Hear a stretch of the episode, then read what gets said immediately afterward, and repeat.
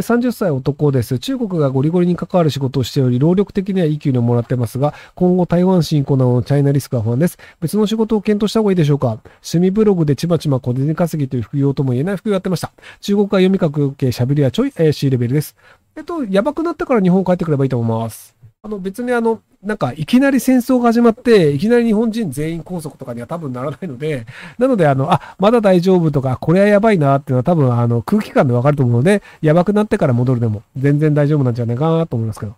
まあでも、ロシア・ウクライナ戦争がちょっとどうなるのかわかんないので、台湾侵攻あるとしてもに、さんねんはないと思うんですよね。だか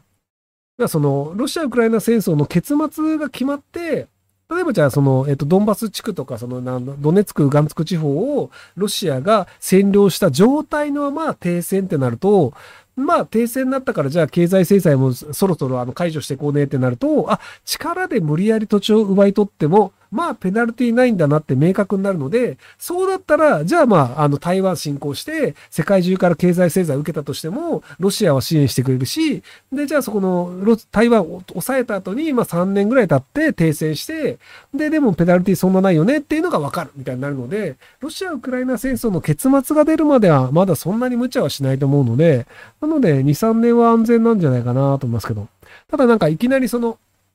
えっと、にねんごにトランプ大統領が当選して、で、じゃあアメリカがウクライナ支援するのやめるわって言い出して、いきなりウクライナボッコボコに負けるみたいなパターンでもっと早期に変わる場合もあるんですけど、その場合であれば、あの、台湾侵攻が早くなる可能性もあると思うんですけど、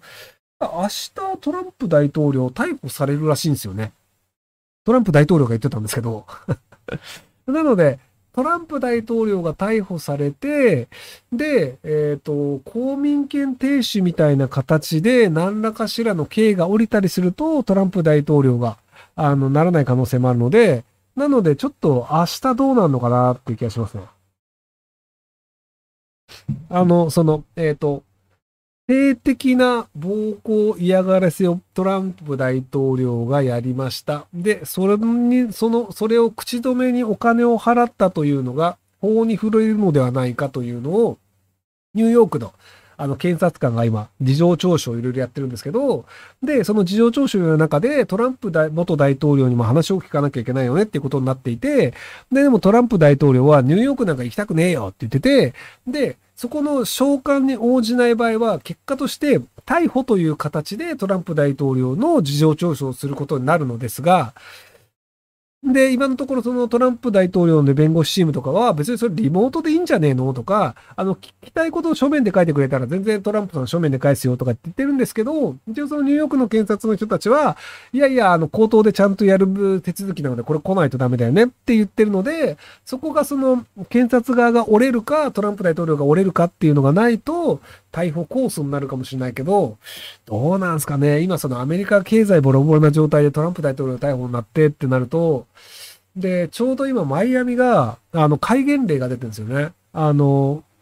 まだニュースちょっとちゃんと読んでなかったんですけど、なんかあの割とそのなんか銃の撃ち合いがあって人が死んでみたいなのが、なんかにけん連続であって、今週中はずっとそのマイアミ戒厳令みたいな。夜外出禁止みたいになってて、で、一応そのトランプ大統領、そのフロリダ州に今いるらしいんですけど、っ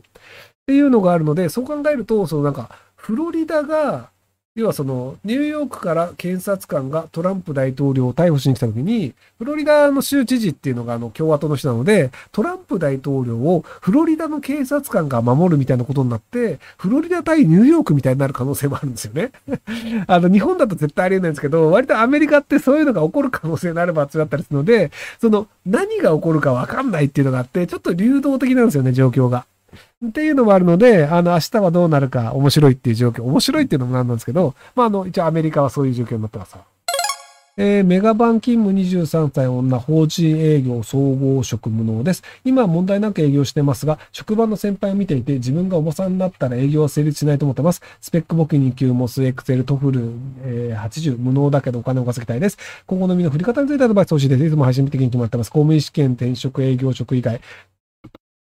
メガマーク続ける大学受験、どれか決めかれてます。えっと、もう無能だという覚悟があれば、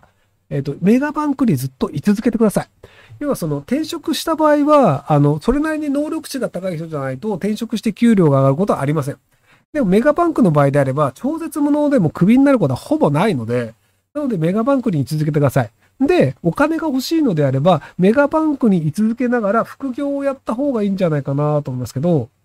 なので、あの、エクセルができるとかであれば、なんかエクセル周りで、なんかあの、ランサーズとかで、そのなんかリモートの経理みたいな副業とか始めるとかっていうので、そのメガバンクで働きながらこっそり副業っていう方が、結果として収入が増えるんじゃないかなと思いますけども。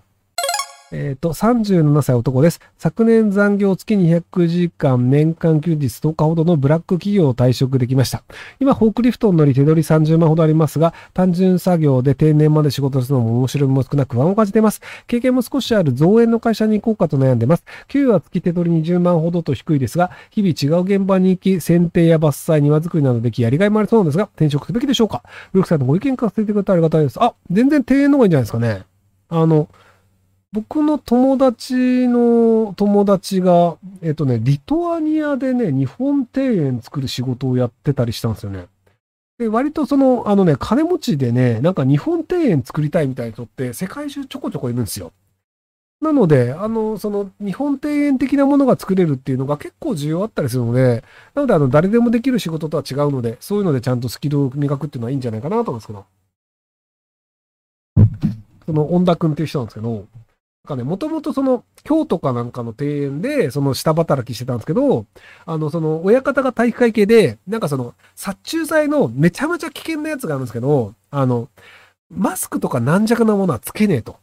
なので、俺はマスクなんかつけないでやるんだって言ってて、で、お前もマスクすんなって言って、なんかマスクしないでやってたんですけど、で、その親方が倒れて、なんか病気になったんですよね。で、どうやらね、その殺虫剤いっぱい吸いすぎたのが良くなかったらしくて。なので、あの、この会社やべえっつって逃げ出したっていうので、その後転々として、なんか、リトアニア、リトアニアで、あ、確かリトアニアだと思うんですけど、あの、日本庭園作るみたいな仕事になったっていう話を聞いたんですけど、なので、あの、おかしなところには行かないように気をつけてください。はい。